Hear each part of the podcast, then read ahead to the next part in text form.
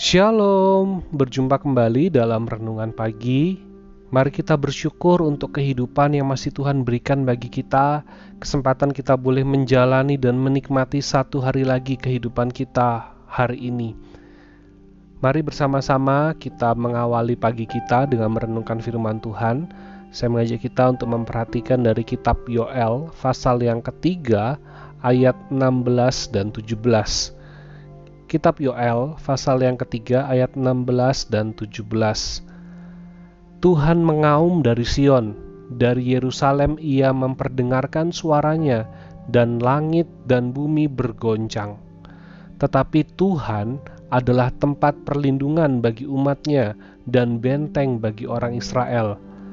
Maka kamu akan mengetahui bahwa aku, Tuhan, adalah Allahmu yang diam di Sion, gunungku yang kudus, dan Yerusalem akan menjadi kudus, dan orang-orang luar tidak akan melintasinya lagi. Bagian ini tidak bisa dipisahkan dari konteks pasal yang ketiga, di mana Allah menghakimi bangsa-bangsa lain, bangsa-bangsa yang sudah menindas, atau bangsa-bangsa yang pernah bermusuhan dengan bangsa Israel.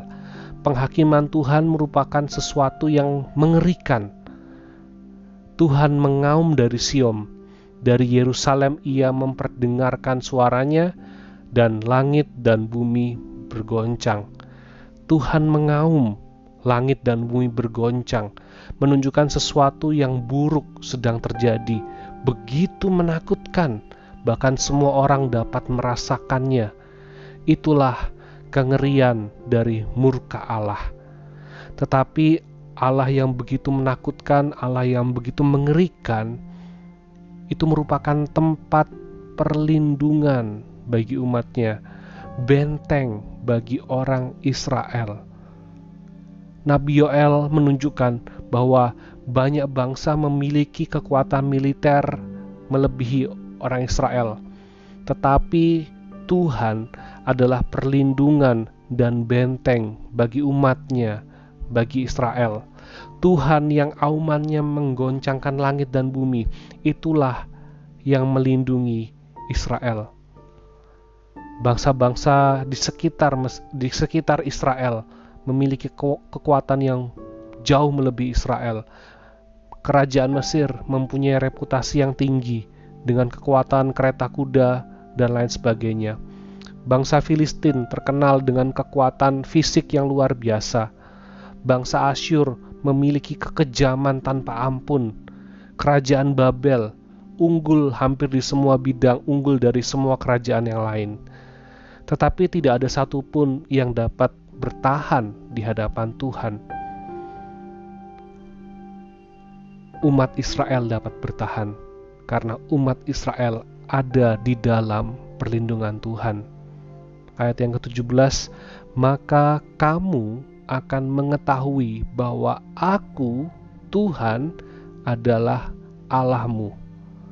Perjalanan bangsa Israel begitu panjang, tetapi Tuhan senantiasa menyertai keturunan demi keturunan.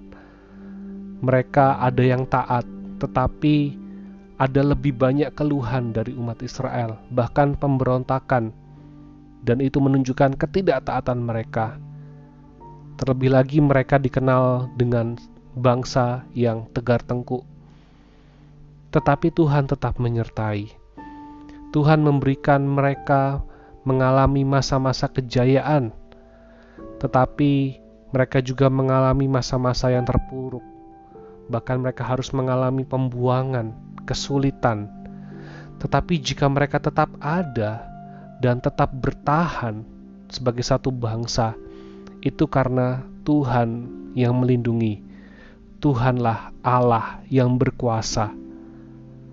Ketika umatnya mengenal, mengetahui siapa Allahnya, maka mereka pun akan menyadari bahwa itu adalah anugerah. Tuhan memilih Israel karena anugerahnya dan rencananya melalui keturunan Abraham, Ishak, Yakub dan Allah adalah Allah yang setia, meskipun bangsa Israel tidak setia. Allah menyatakan kuasanya pada waktunya, dan umatnya akan melihat bahwa Allah yang mengerjakan segala sesuatu. Itulah anugerah yang Allah berikan bagi umatnya, bagi Israel, termasuk juga bagi kita. Kita di hari ini, kita ada, kita bisa percaya kepada Tuhan. Itu bukan karena kita mau percaya, tetapi karena Allah membuat kita percaya kepadanya Allah beranugerah atas kita, bukan karena kehebatan kita, bukan karena kepandaian kita, bukan karena relasi kita, bukan karena apa yang kita miliki, tetapi itu semua karena Allah yang bekerja, Allah yang beranugerah dan melakukan segala sesuatu di dalam kita, sehingga kita bisa menjadi orang percaya, sehingga kita bisa menerima keselamatan di dalam Yesus Kristus. Hari ini saya mengajak kita untuk bersyukur bahwa kita adalah anak-anak Allah, bahwa kita termasuk di dalam orang yang menerima anugerah Allah. Bersyukur karena kita memiliki Allah yang luar biasa, yang mengerjakan segala sesuatu dan mau memakai kita untuk mengerjakannya. Dan biarlah kita boleh dengan rendah hati menjalani kehidupan kita, menyadari bahwa semuanya ini adalah anugerah Allah. Yakinlah bahwa Tuhan menyertai dan tak pernah meninggalkan kita. Percayalah, Ia akan menyatakan yang terbaik, bahkan yang jauh lebih baik dari apa yang bisa kita bayangkan. Itulah Allah kita, Allah yang beranugerah, Allah yang memberi, yang membuat kita hanya bisa terkagum dan memuliakannya. Bila kehidupan kita boleh senantiasa menyadari akan anugerah yang begitu besar yang sudah Allah nyatakan bagi kita. Mari kita berdoa. Kami bersyukur ya Tuhan, kami memiliki Allah yang begitu besar, Allah yang dahsyat, Allah yang kuat, tetapi juga Allah yang begitu mengasihi kami, Allah yang beranugerah atas kami. Kami bersyukur ya Tuhan, bukan karena iman kami, bukan karena ketaatan kami, bukan karena kekuatan kami, tetapi karena anugerahmu itulah yang memampukan kami boleh menjalani hidup ini, yang boleh memampukan kami untuk punya iman kepadamu. Kami menyerahkan ya Tuhan kehidupan kami, bila kami senantiasa menjadi pribadi-pribadi yang rendah hati, menjadi pribadi-pribadi yang penuh syukur, menjadi pribadi-pribadi yang boleh melihat akan kebaikan Tuhan di dalam setiap kehidupan kami. Bahwa Tuhan bekerja melalui hal-hal kecil maupun hal-hal besar, dan biarlah kami boleh melihat semuanya sebagai satu karya dan pemeliharaan Tuhan atas hidup kami. Di masa-masa yang sulit ini, biarlah kami boleh menahan diri kami untuk kami menjaga, saling menjaga satu dengan yang lainnya. Tolong kami ya Tuhan, kami mohon agar Tuhan yang memberikan kami keberanian untuk kami bisa menahan diri berkata tidak, untuk kami bisa menjalani dan mematuhi apa yang harus kami jalani pada masa-masa ini. Menyerahkan untuk mereka yang harus tetap bekerja keluar, yang harus berpergian, kiranya juga Tuhan yang melindungi mereka, memberikan kekuatan, dan Tuhan yang menyertai.